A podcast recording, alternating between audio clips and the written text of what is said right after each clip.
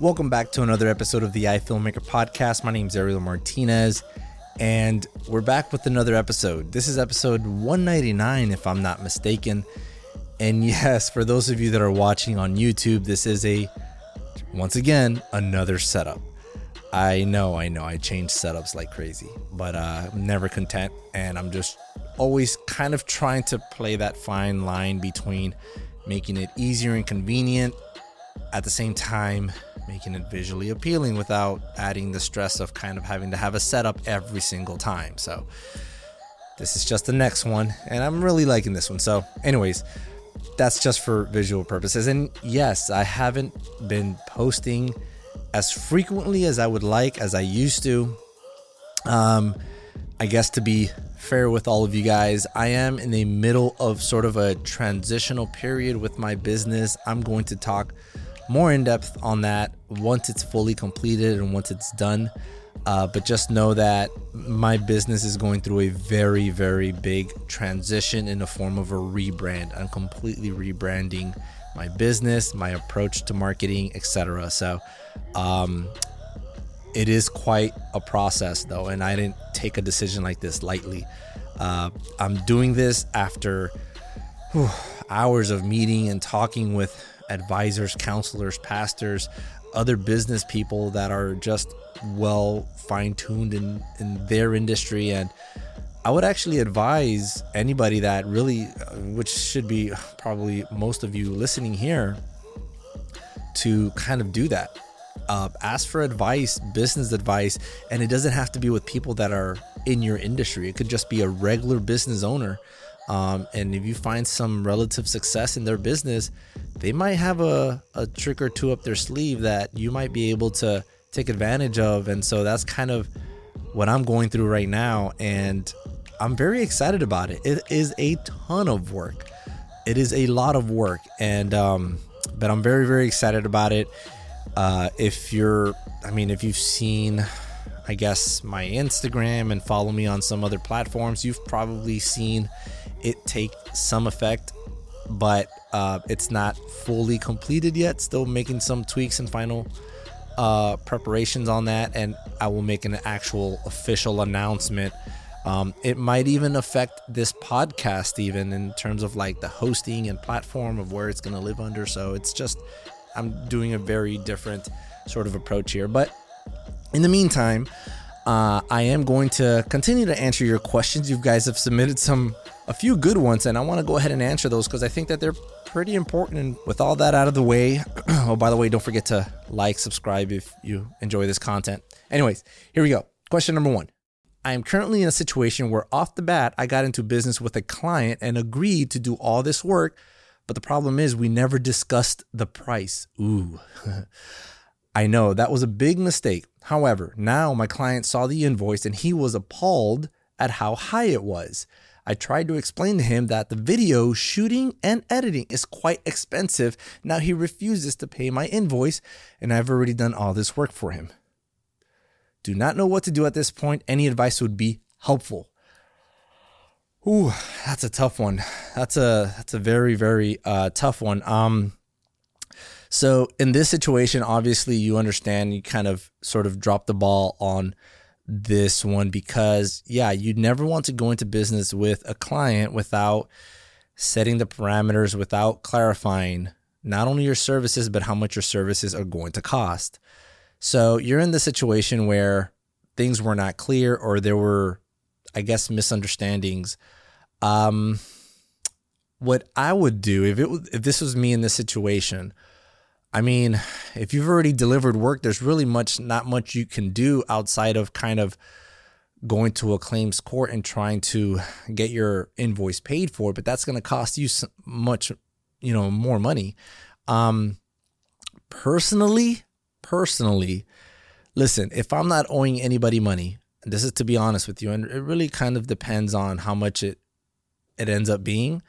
But if I don't, if I didn't hire other people to complete this job and it's just my time wasted, put it that way, um, I would either try and settle with the client for a much lower price, something that they would be willing to pay to get something out of it if they're really adamant about this.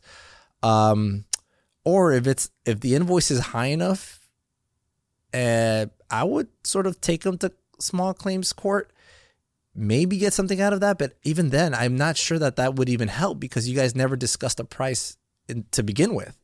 Now, I'm no lawyer, but if there if there was no price to begin with, I mean that that would make it real difficult. And I'm not even sure who a judge might side with. So I, I couldn't even give you advice on that one. In this case, I think I would just cut my losses, do not deliver any more work. If you have any kind of power or any kind of work that you still have to deliver that they're still waiting on, don't deliver it. Try to get things squared away with that with that payment because yeah, I mean, it, it wouldn't make sense to continue if they're not willing to pay uh, even yeah, I, I think both sides, both parties dropped the ball on this one. You for not giving your price, them for accepting work without even asking how much it's going to cost.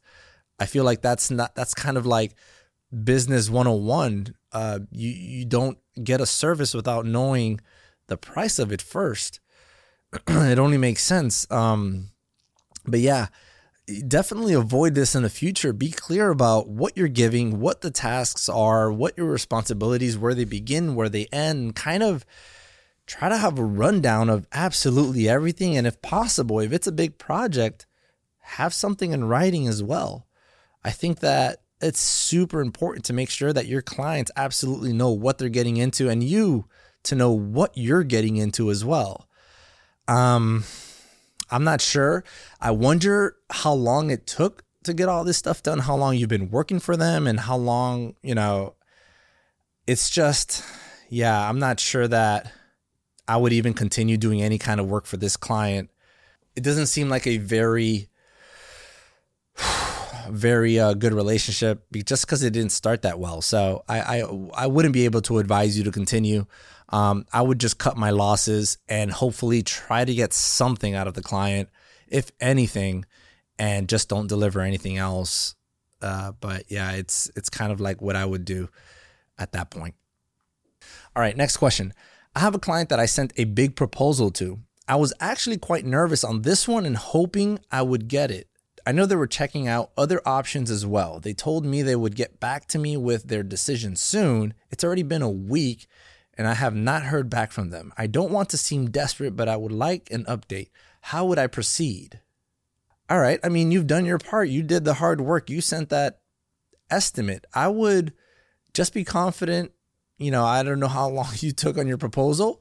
Uh, I, I, I take quite a long time on my proposal because I look at it, I look at it again, I, I take a day, I look at it one more time just to make sure that the numbers add up, to make sure that it's relatively fair and something I would consider is what are what would another relatively similar production company charge for something like this? And just make sure it's profitable and worth it.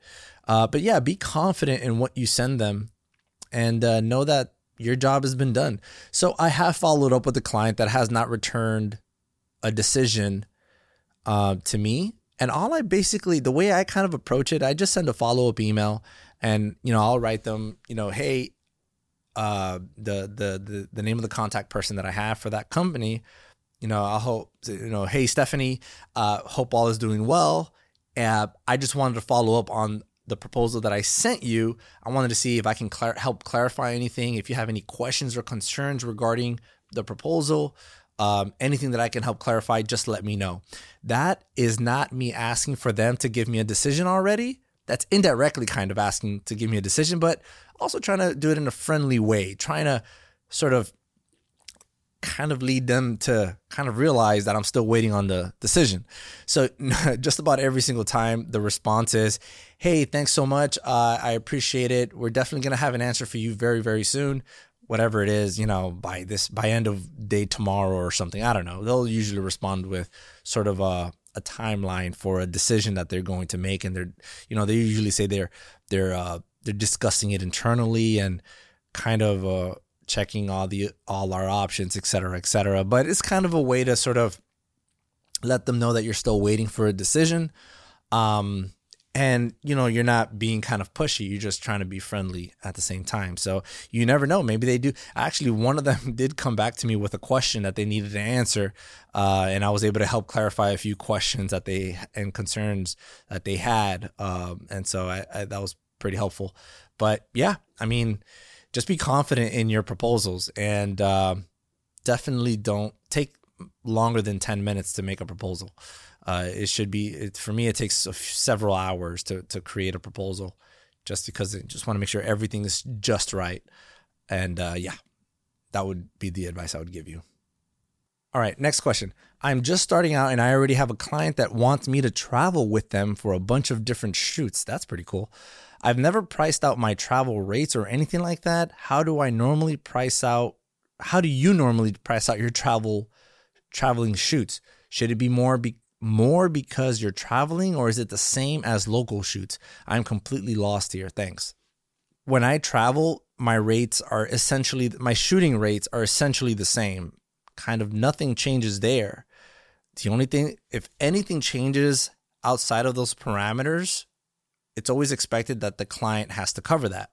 So, for example, if the client needs me to shoot in in LA for any for whatever reason. Let's say they got 3 days of shooting there. That's 3 production days plus whatever gear you're bringing to the table. And that's normally kind of what you would do if it was local. But add that your flights, right? If sometimes the client will book the flight for you or you book it yourself. Um the hotel, the food, all that has to be covered by your client. Different ways of doing that again, sometimes a client books it for you or you book it for yourself. Now, if you have to book this stuff yourself, now you're going to want to add on some sort of producing fee because now you're kind of sort of doing all this coordination for your client before the shoot. So that's kind of sort of a producing fee. Um, you know, anywhere between 100 200 bucks would should do the trick, but um it's really up to you and what your hourly rate is worth. Uh, so there's those things, and now traveling, travel days have to be charged for. Uh, my normal rate for a travel day is half of my rate. So, for example, if your rate is $800, that's for you by yourself without doing anything, no gear. That's your just your body rate or whatever. Um, half of that would be 400 bucks. So $400 would be a travel day. So 400 for to go over there and then 400 to come back. That's 2 days already that you cannot really book anything because you're traveling for this client. That has to be accounted for. So you got your normal shooting days, you have your gear, you have your food. Sometimes they pay per diem or they'll just say send us all your receipts and we'll add it to the invoice at the end. Uh, so I, it really depends on the client. Personally, I think it's just easier to do a per diem. It's just faster that way. I don't have to send receipts or any anything like that. Uh, normal per diem is like 65 bucks per day. Um, and I just add that for food uh, on a daily basis. Uh, the hotel, again, they'll either book it and just send those receipts or whatnot. Make sure you keep them, by the way. Oh, something that gets overlooked a lot baggage, your luggage. How much stuff are you taking that you have to check? So be aware of that for the uh, for you know adding make sure you're adding those expenses into your invoice and transportation as well and pretty much just about anything out there not souvenirs you don't you don't expend souvenirs uh, just about anything that would really entail sort of having expenses for this shoot you know even for for your time you want to expense that eh, time to to make appropriate accommodations and reservations and bookings, you want to make sure that you're adding that to your invoice. So technically, yes, you're getting paid more, but it's because you're working more. So you're essentially getting paid your norm your normal rate, but you're doing more work in preparation for these travel shoots. There's a lot more to think about. You do you don't want to forget your chargers and all that stuff, your media, um, whatever it is that you're going to need, you have to account for all of that, whether, and, you know, for transporting all that equipment to your next shoot. And you know what some people sometimes even do, I don't do this, but some people will add on an insurance fee on top of that in case anything gets damaged or broken on this shoot. They'll add on I don't know what something like that would look like. I don't normally have that on my invoices. Maybe I should, but I know some shooters do that. So, there's a lot of different things that you want to uh, add on to your invoice, like those that I just mentioned, and you know, just make sure that you're being compensated for your time, your effort, your expertise, and all that stuff. So um, it's very important that you don't miss it out because that's kind of how you'll end up feeling like you didn't get paid enough for uh, tra- for for for work. Travel days are very kind of stressful. Traveling with all that equipment takes quite a toll making sure everything is properly packed because that's another thing. You have to pack all your stuff to make it travel friendly. Um, and if you're not traveling with an assistant or anybody else it, it can get taxing because you have to take your own clothes and all that stuff as well. So it's quite a few things to take into the airport. So consider all those kinds of things that you want to do um, that you would like to have. If you want to take a pa with you to help uh, during the airport or whatever uh, add that fee as well. So different things that you might want to consider when um, doing travel shoots. But that's it. That's all the time I have for today. I got to get back to work on this rebrand and uh, some other business stuff. Thank you guys for passing by and stopping for this episode. Don't forget to check us out over on YouTube, iTunes, Spotify, everywhere you consume a podcast. We are there. Don't forget to hit that subscribe button, hit that like button, and make sure that you share this with a friend. Until next time, my name is Ariel Martinez. I'll see you on the next episode.